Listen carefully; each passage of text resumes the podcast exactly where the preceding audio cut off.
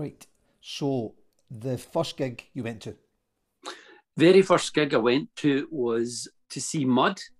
Mud famous for Tiger Feet and Lonely This Christmas, etc. I was in the Mud fan club and had a badge that said Mud on the Road, which had the Mud on the Road uh, road sign, you know, very clever, clever marketing. And my big sister took me to see that, uh, Glasgow Apollo 1974. And um, it was probably the most excited I'd ever felt about anything, including Christmas. I was so excited about it before it, and afterwards, I was even more excited. It was just it just felt like the most amazing thing. I would have been nine, and yeah, I thought I thought it was incredible, and I'm pretty sure that was part of the thing that made me go, I'd like to do that. I'd like people reacting to something I'm doing like everybody in the audience was reacting to that. I mean, the first band I saw was obviously the support band. You never want to make that because people go, yeah, first band I saw was but and you well, that's impressive, but it's always a support band. And they were called Bilbo Baggins. And I have to say, they were fine, but I wasn't that excited. And then Mud came on and it was just like I mean, it was amazing. I loved it. Brilliant. Thank you. That's a great answer. I'll, I'll tell you when we finish my first gig because there's a story behind that as well. Right. Um, the last gig that you went to? The last gig I went to was in um, the Flying Duck in Glasgow, and it was a band called Audiobooks for a duo, uh, one guy, one girl, and I just think we're incredible. You know, again, it's, it's bizarre. I was so excited about it, and I actually had a ticket for an earlier show that because of lockdown and um, kind of situations with not as much transport at the weekends, I couldn't get to.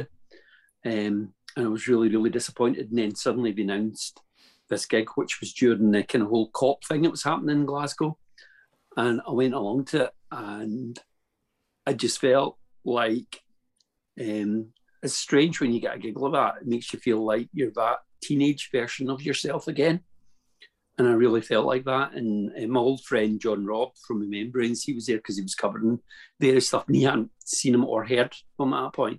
And I was like, John, we're amazing, but we're so exciting, and we're just not like other people. And he totally loved it as well. So that was really exciting to be able to share it because I, I really felt I was going to the gig by myself. But um, I'm one of those people I get really excited by things, but the thing I love most is when I can share those things I'm excited about with another person, particularly if they get it. Yeah, and John loved them, and I loved them, and you know I was so excited, and I got to speak to them afterwards, and I felt my heart beating fast because I was excited to meet them. And the guy David Wrench, I think uh, the guy from band, who's I think he's a bit younger than me, but he seemed he, he knew who I was and he seemed kind of surprised at just how nervous and excited I seemed talking to him after the show. I was kind of, oh, it was so great. Oh, I loved it so much. and I think he was going, a minute, you're somebody that's done lots of gigs. Why are you? But I did. I think they're amazing. Audio books. Brilliant. Thank you. Gig that most surprised you, good or bad? This is one I didn't have an answer for because I just I mean, lots of gigs surprise me. I love when gigs sort of surprise me, but um, I can think of an. Oh, actually, I can think of an answer now. The gig that most surprised me was probably Psychic TV, um, and it was at Rooftops in Glasgow, which I don't think operates now as a venue. And I really, it's funny. I really liked Throbbing Gristle, which were a band. I guess it kind of morphed, or half of it morphed into Psychic TV. The thing I really liked about Psychic TV was there was a guy from uh, Scotland called Alex Ferguson, not the, the football manager, um, who wrote really great pop melodies, and he'd been in the punk band ATV, and I was a big fan of his. And Psychic TV had some really, really great pop songs, but we didn't do any of them whatsoever we just done the kind of more experimental, loose, kind of um, chant like stuff and noise sort of stuff. And I was so I was sort of disappointed by it. and there was also quite a lot of um, like video footage of people getting um, their genitals pierced, getting projected on a screen behind them. And I mean, I knew they were in it, but I didn't necessarily think I was going to a screening of stuff about that. And then after the gig, I got beaten up. Um, just like kind of walking away from the gig. It wasn't anything to do with the gig. It was just a coincidence. Um, a bunch of guys kind of tripped me up as I passed by them, and then you know they were all kicking me. So it was surprising in lots of ways. Oh, absolutely. it was a disappointing night out. Absolutely, yeah. Highs and lows. Recovered. Yeah, yeah. I'm glad. I hope you have. You have. Um, a great or a famous gig you had a ticket to but missed?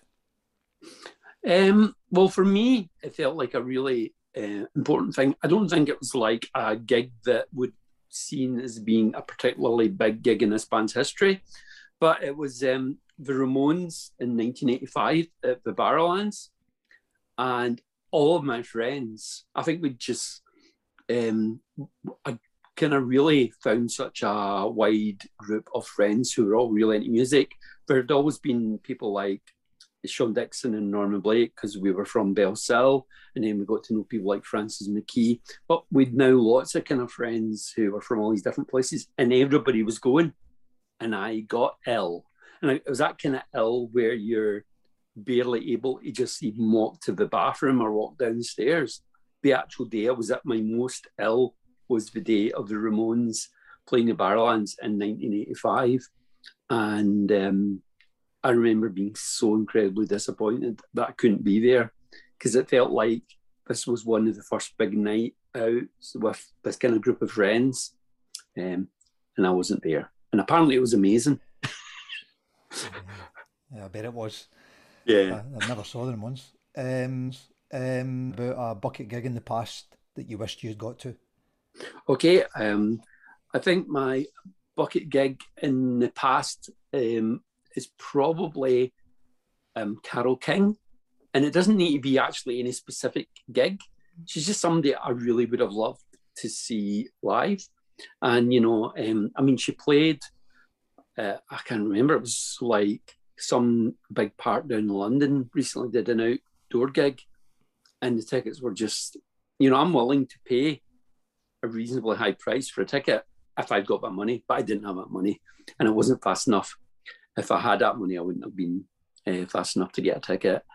Um, yeah, I would love to see Carole King. When I went to New York um, a few years ago, um, I saw the show Beautiful, which is the Carole King, Gerry Goffin uh, story in Broadway. Um, yeah, in Broadway, and that was kind of amazing. And I was sort of kind of willing her because I think she'll occasionally go along and see the show. I was willing her to be in the audience at night. It's kind of going, I bet if I really, really hope that she'll be there and makes a guest surprise appearance on stage, that'll probably happen. It didn't happen, but it was still really exciting to see it there. And um, yeah, she's for me, she's the king of pop. She's the king of rock and roll, um, the, the one that counts. So I, w- I wish I had seen her in the past. Perfect. And she turned 80 this week, didn't she? I know. Yeah, look at that. Um, so a bucket gig list, sorry, a bucket gig you're still waiting to go to? I've never seen Paul McCartney live. And it sort of surprises me. But again, the last couple of times that he was playing gigs that I could have got to, I just financially wasn't in a place where I was able to go. You know, it was one of the times I was still working at the BBC. I worked at the BBC for about a decade. And there was a female colleague who would always kind of, you know, say it. She was, I'm just obsessed by music. I'm obsessed by it. You know, and then you kind of find out her idea of being obsessed by an artist was having my idea of having a very vague passing interest in someone. And she told me she tickets to go and see Paul McCartney. She's going, well, I mean, I don't even know if I should go. I mean, I mean, I, I don't think I'm that, that interested. And I was going, well, give me the ticket you know, are you crazy? Then she went, and the next day she was like, you know, Paul McCartney's actually written quite a lot of famous songs. I was, I couldn't believe it. I was like, quite a lot of the songs I heard at the concert, and I was saying to people, and did he write this one as well? And I'm like, how did she get to go? How could I not afford to go and she got to go? Um, but hopefully, I'm not there. Um, hopefully, one day I will get to see him. Yeah, well, he's still going, so I know. crossed. Fingers crossed. Oh, he's sprightly. Very much so. Um, band or artist you have saw the most? Well, the band that I've probably seen the most are Teenage Fanclub. And I don't know if that really counts because Norman was sort of like my best friend. And the start of Teenage Fanclub, I was nearly all the rehearsals and a lot of recording sessions and stuff like that as well, you know. So um, I would think it's probably Teenage Fanclub. But second to Teenage Fanclub, because I just thought, you know, just in case that doesn't really count, because um, I've got a personal in there, it's probably Jonathan Richman. Um, massive fan of Jonathan Richman. He's probably, in some ways, the guy who made me decide I wanted to do with my life what I ended up doing, making music. And um, I've seen him a great many times. Not recently because he's not been over recently, yeah. but anytime he was in town, I would be there. And he used to come. He used to come around a lot. Um, so yeah, Teenage Fanclub and then Jonathan Richman. and I still think he's pretty much the greatest uh, solo live performer you could ever hope to see. I've taken friends to see him, and you know mentioned to some like Norman, "Oh, I'm taking so and so to see Jonathan Richman tonight," and he's went, "Oh, that's like going to school. That's like taking people." You know, to the greatest school you could ever go to if you want to be a live performer. Right. Perfect. Thank you.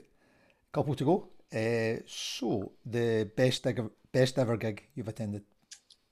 Well, Jonathan Richman was a real contender. I've actually decided to go for the band Tennis Coats um, from Japan, um, who are possibly my favourite group in the whole world. Um, and again, this kind of relates to Norman. I remember uh, Norman, Eugene Kelly, and myself were sitting um, in this beautiful church in Tokyo, and we were going to be playing a show together. And we opened opening act were Tennis Coats, and Eugene hadn't seen him before. And Norman and I were so excited because Eugene was going to get to see this act, who to me, there's nobody like them. I just think they're a unique experience. My favourite gig by them is possibly um, in Mono Cafe in Glasgow in 2009. And I don't even know why that particular gig was so special to me. Possibly, I don't think it's this reason. They got me up to join, join in, singing a part in Japanese. I don't speak Japanese, but I'd never sang before on a brand new song, so I couldn't prepare for it. And you'd think actually that could have almost spoiled it for me because I was incredibly nervous. But removing me from the occasion, all the other stuff that wasn't me was so so amazing. Um, and um, yeah, I've been lucky enough to, you know, tour with them in Japan and stuff, and um, see them a lot of times, and actually even record with them. And I just think they are the most amazing live act you could possibly ever see. Thank you. And last question: one live album that we must own? Going back to Jonathan Richman for this one, it's um, Modern Lovers Live on originally on Beserkley Records from 1977. Uh, it was recorded at the Brixton Academy in London. And I actually got to speak to someone that was at that gig because I wasn't at that gig. I was too young and I wasn't going to be going to a gig in London in 1977. Uh, Glenn, Glenn Matlock, ex of the Sex Pistols, and it's exactly what the record sounds like. He's sort of saying when they all went along, they were like, oh, yeah, this is one of the real New York punks, you know. And he came on and sang all these songs about uh, little insects and little cooking hackens and little dinosaurs and ice cream men. And we were all a bit like, what? And he had a little pencil moustache and a, a kind of white blouse. It was kind of tied at the belly button. And, and he was everything was acoustic and it was quiet. And you were all like going, what? And then there's a point in the gig, and you can hear it in the record where they get it.